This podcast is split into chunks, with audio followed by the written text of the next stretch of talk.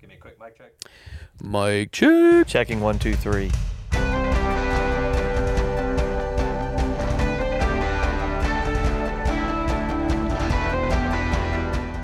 Welcome to the Grace Life Fellowship podcast. On today's episode, we will be sharing the next edition of a segment called Conversations in Grace, in which members of our team here at GLF or friends of GLF have an unscripted conversation on important topics surrounding our new identity in Christ. We hope you enjoy it. Here's Jesse.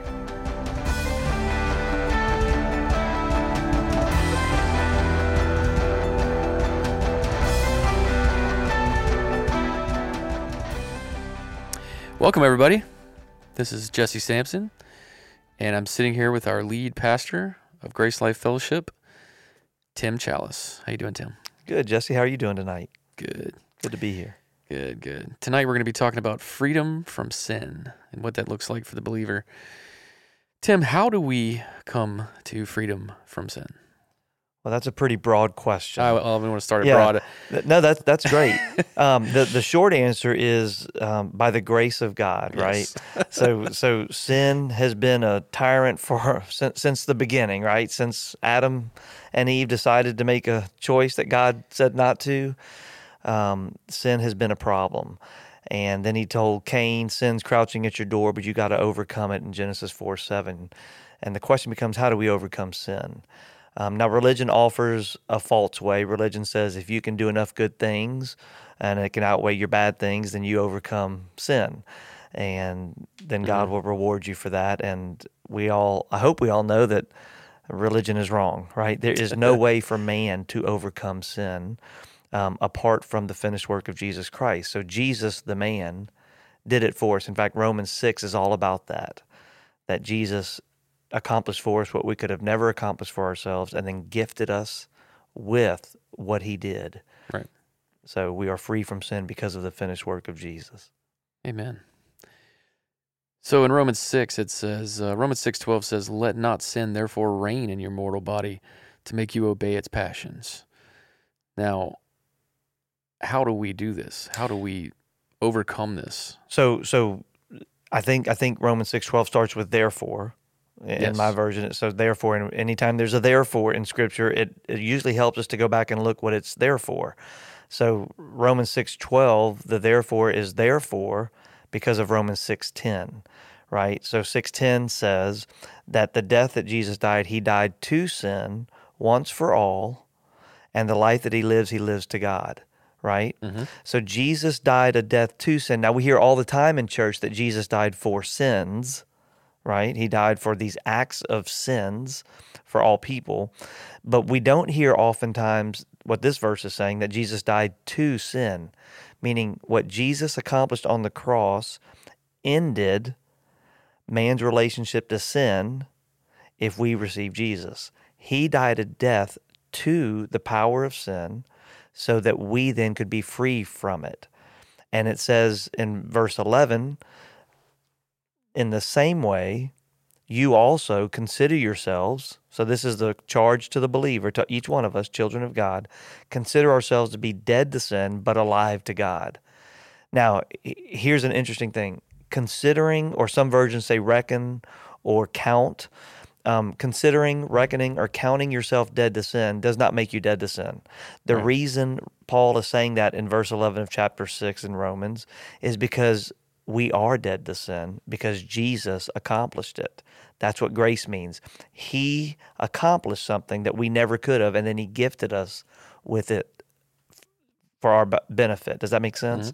So, in the same way, in the same way that Jesus died to sin and now is alive to God, you consider yourself the same way. Yeah. So the very first command in the whole book of Romans is chapter 6, verse 11. It's the first time Paul tells us what to do. And it is simply consider yourself dead to sin. Can you imagine how different our Christian walk would be if when sin rears its ugly head, and feels like it's overcoming us and it's dominating us. And we all know what temptation feels like. It, it, it usually leads us to the idea, I just can't help this. It's so strong, whether it's addiction or, or just your everyday, you know, blue collar temptation. we seem to be powerless against it. It it's strong and it seems to overcome us. And who can defeat this? Well, Jesus did. He died to it. And then he gifted us with the very same thing. So that's why it says, consider yourself dead to it. Don't try to fight against it. Don't try to analyze around it. Don't try to reason with it. Reckon yourself dead to it because you are. You have no obligation and no relationship to sin. Now, you're dead to it. But it doesn't say sin is dead to you, right? Mhm. That's why verse 12, therefore, do not let sin reign in your mortal Right, body, yeah. that you should obey not your lusts. We talked last week about a new heart. The new heart doesn't lust after sin. The new heart lusts after the things of God. Right. So it's this lust of sin that's that's happening and it's deceiving us into thinking we want to do that. And here's what Paul says. Don't let that happen.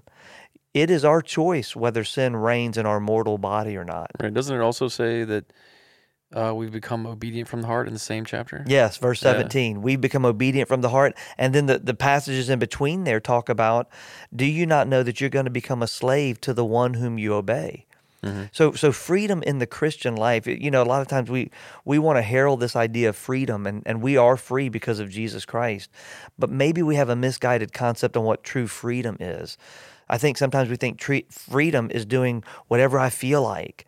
Um, that's not true freedom. That actually can lead to complete bondage, right? To addiction. True freedom for the human is the freedom to choose who we will obey, right? Right. Because the Bible says you're going to become a slave to whom you obey. We were created as dependent beings. And our choice is that we get to choose whom we obey. We get to choose the master we serve, either sin resulting in death or righteousness resulting in life. So our freedom is that we have a choice and we can choose to trust God over and against however we're feeling or sin's lust at any given moment. Yeah. That's how free we are. Yeah, that's great. Would you consider salvation? I think that's what this says. Would you consider salvation uh, the same as being as freedom from sin? Um, Uh, There's two different things as far as being saved and being free from sin. Yeah, I would say salvation certainly has to include being free from sin, right? But the goal in salvation is much greater than just being free from sin.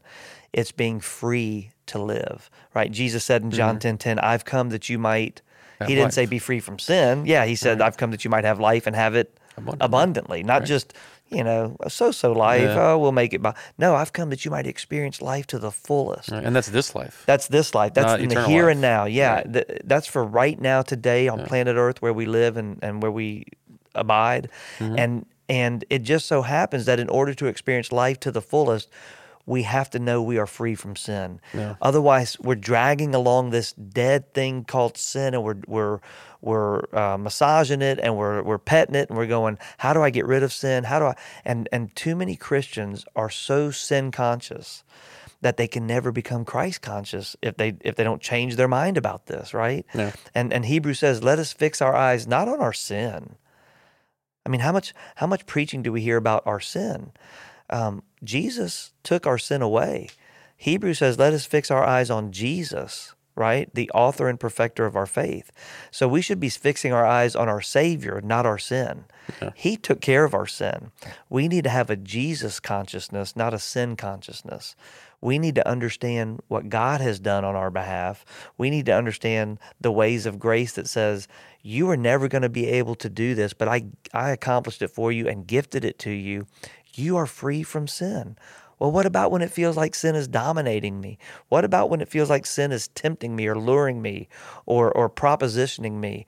Well, don't let it reign in you. You have a choice now. You can go against how you're feeling at that moment.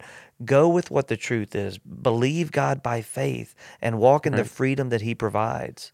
And having the resurrection power of Jesus in us Yes.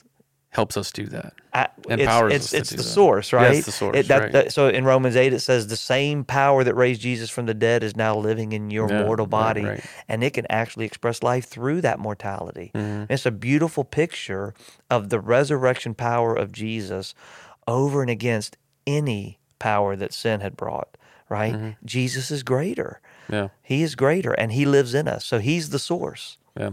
So I think in the past I've always read freedom from sin as almost like a, a freedom from condemnation, which we know Romans 8 tells us that we're free from condemnation, Yes. that there's no more condemnation for those who believe. But whenever we, I think I've always read it as, in the past, I read it as freedom from condemnation as in the, the power of sin or sin's power over my life. Yeah. But there's a difference, right?